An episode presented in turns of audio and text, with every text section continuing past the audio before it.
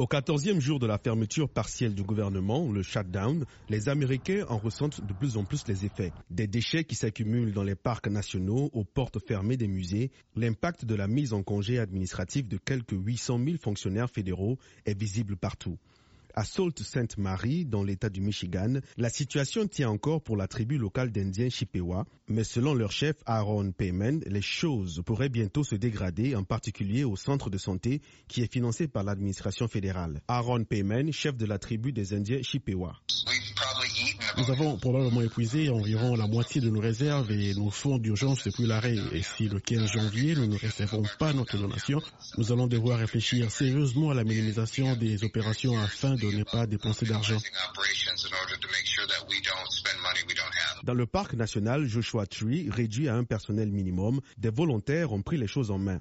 Ils aident les visiteurs, nettoient les toilettes et ramassent les ordures ménagères. John Loretig, directeur de l'association Friends of Joshua Tree.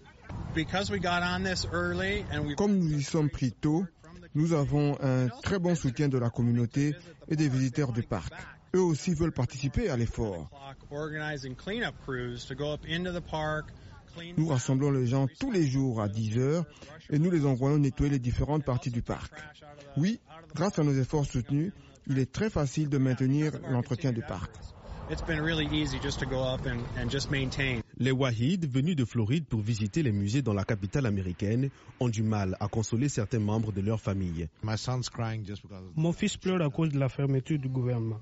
Il aime les animaux et vous savez, il espérait tant voir le zoo du Smithsonian.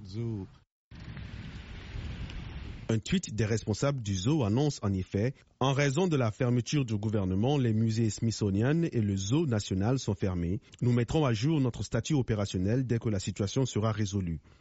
La sécurité intérieure, l'urbanisme, le commerce, la communication, les gardes-côtes, les transports, autant de secteurs affectés par la paralysie. Même la Maison Blanche n'est pas épargnée. Environ 1100 des 1800 agents de service du président Trump sont en congé forcé, le reste travaillant sans rémunération pour le moment.